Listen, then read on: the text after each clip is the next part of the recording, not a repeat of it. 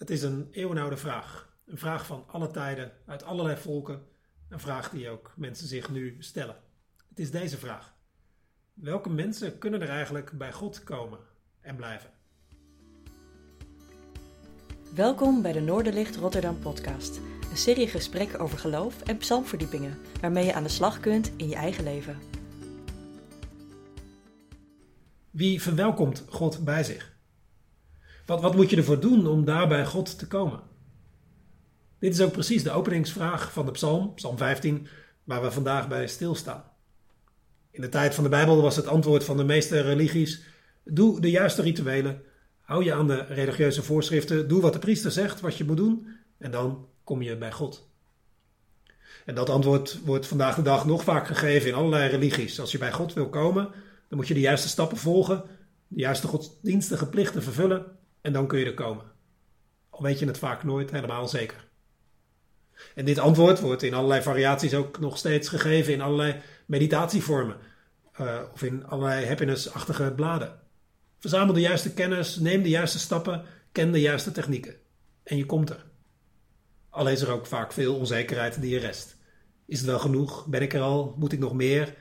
Met welk goddelijke heb ik nu precies te maken? Bij de God van de Bijbel is dit anders.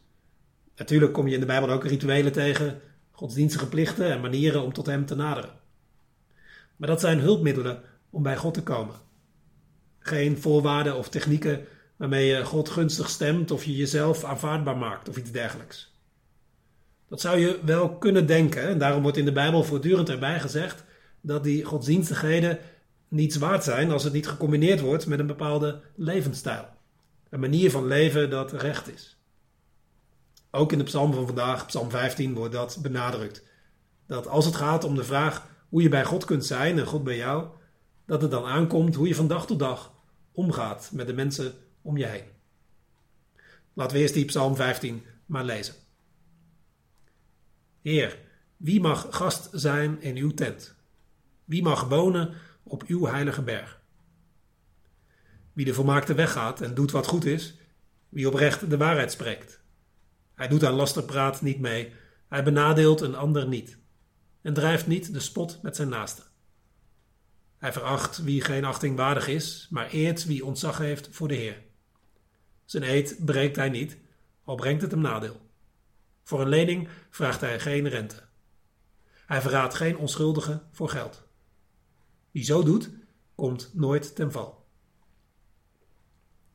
Psalm 15 is een gedicht om van te leren. En wat deze psalm wil leren is het juiste leven. Het goede leven. Want dat juiste leven is van belang om bij God te kunnen zijn. En ook andersom. Dat God bij jou kan zijn. Gelijk maar even een misverstand uit de weg. Het gaat hier niet om dingen waarmee je Gods aanwezigheid kunt verdienen. Nee, van meet af aan is duidelijk dat dat een gunst is, een geschenk. Als je überhaupt welkom bent bij God. Het gaat in vers 1 om te gast zijn in Gods tent. Oftewel, daarvoor moet je uitgenodigd worden. Je hebt er geen recht op. Het is een voorrecht dat je verleend kan worden. En in vers 1 wordt het ook nog anders benoemd, namelijk als wonen, thuis zijn, op de heilige berg. Dat is de plek van de tempel, oftewel daar waar God woont. God is natuurlijk niemand iets verplicht, maar blijkbaar wil hij wel mensen ontvangen, opvangen, een thuis geven. Maar voor wie is dat dan weggelegd? Welke mensen komen daarvoor in aanmerking? Welke mensen passen daar dan? Dat is de vraag waar Psalm 15 mee inzet. En het antwoord bestaat uit tien kenmerken. Tien kenmerken van zo iemand die thuis kan zijn bij God. Ik noem deze tien maar even op in mijn eigen woorden. Het eerste kenmerk is wie de volmaakte weg gaat. Daar wordt geen foutloos iemand mee bedoeld, maar wel iemand die de juiste richting op beweegt de goede richting gaat, de richting die God wijst. En die richting is volmaakt.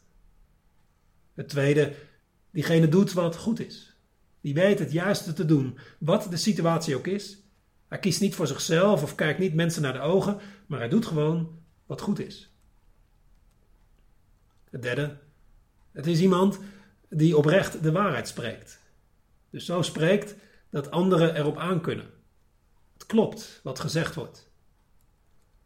Het vierde, zo iemand die bij God past, die doet niet mee aan laster of roddel. Er loopt er zelfs van weg. Doet er gewoonweg niet aan mee. Aan lasterpraatjes over anderen. waar, waar anderen naar beneden worden gehaald, daar, daar wil hij niet bij zijn. Het vijfde. Zo iemand drijft niet de spot met anderen. Er worden hier vast niet de goedmoedige grapjes over en weer bedoeld tussen gelijkwaardige vrienden. Het gaat hier om mensen die op anderen neerkijken en hen bespottelijk maken, belachelijk maken. Het zesde, eh, de moeilijkste van de tien wat mij betreft. Hij veracht wie geen achting waard is. Oftewel, hij heeft geen respect voor mensen die het respect niet waard zijn. Lijkt of Jezus later wat anders zegt als, het, als hij het heeft over zonder minachting naar mensen kijken. Maar misschien gaat het hier niet zozeer om het minachten van mensen, maar meer om geen loyaliteit geven aan mensen die dat niet waard zijn. Zoals ik ergens las dat je deze zin zo moet lezen. Geen loyaliteit aan mensen die dat niet waard zijn. Het zevende, een ander kenmerk van zo iemand, is dat hij eert wie ontzag heeft voor de Heer. Bij zulke mensen voelt hij zich thuis en hij eert en respecteert hen. Het achtste kenmerk, het is verder iemand die zijn beloftes niet breekt. Zelfs al is dat tot zijn eigen nadeel. Hij breekt zijn beloftes niet. Zijn beloftes van trouw of van hulp of welke belofte ook, die komt zo iemand na. Het negende, het is verder iemand die voor een lening geen rente vraagt. In die tijd ging het bij rente om een, om een kwart of, of zelfs een derde van het bedrag. Dus percentages van 25% of 33%. Dat zouden wij nu geen rente noemen, maar boeken. Daarmee hielp je mensen natuurlijk zo aan de ondergang. Het gaat hier dus om iemand die niet leent om er zelf beter van te worden, maar alleen om mensen ermee te helpen. Ten slotte is het iemand die zich niet laat omkopen of manipuleren met geld. Hij laat geld niet zijn beoordelingsvermogen beïnvloeden. Tien zinnetjes. Tien zinnetjes over hoe een mens ook echt mens is zoals God dat bedoeld heeft.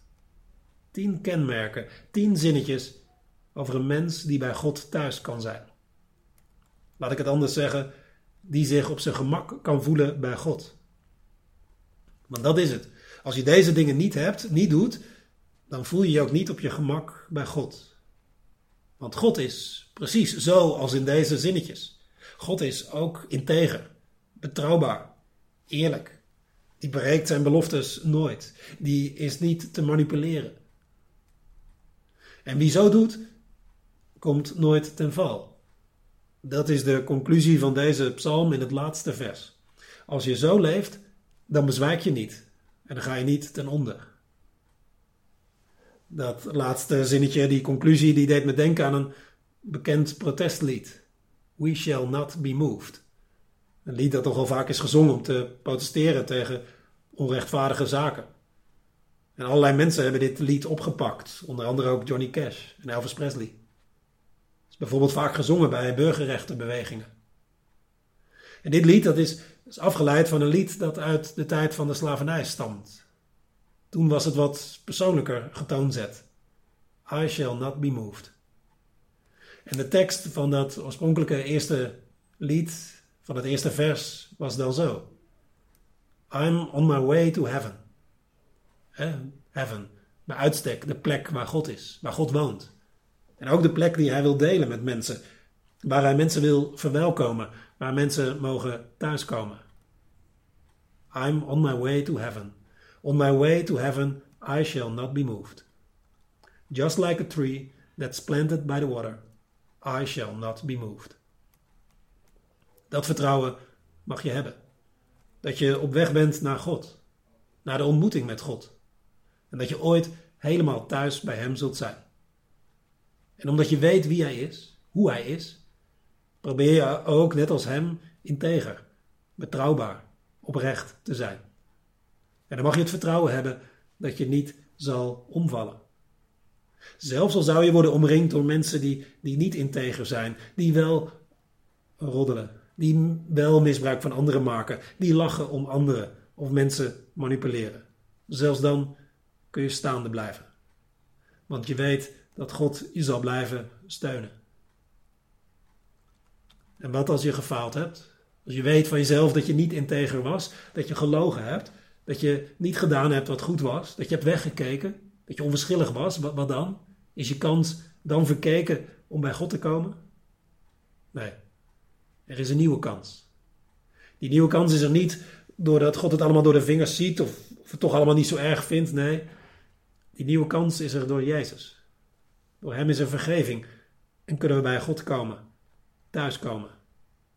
Zoals in het Nieuwe Testament in Hebreeën 4, vers 16 staat: Laten we dus zonder schroom naderen tot de troon van de genadige. Want er is een nieuwe kans. En, en als je het lastig vindt om zo'n zo mens te zijn die Psalm 15 omschrijft, als het je niet lukt, wat dan? Kun je het dan net zo goed opgeven? Nee. Want datzelfde vers uit Hebreeën 4 zegt dat je ook toch telkens tot God moet gaan, waar we telkens als we hulp nodig hebben, barmhartigheid en genade vinden. Ja, zo krijg je bij God genoeg om door te gaan. Elke keer wil hij hulp bieden met zijn barmhartigheid, met zijn genade, zodat je zo leeft zoals het de bedoeling is. Zodat je kunt blijven lopen op de weg die hij wijst, op een manier die past bij hem. Kun je op weg blijven naar God, in het vertrouwen dat je eens bij hem volledig thuis zult zijn. Bedankt dat je luisterde naar de Noorderlicht Rotterdam podcast. We hopen dat je er iets aan had. Je kunt alle afleveringen beluisteren via Spotify, Apple Podcasts, Google Podcasts en natuurlijk via www.noorderlichtrotterdam.nl. Heb je een verzoek voor een onderwerp of heb je een idee voor een gast in de podcast?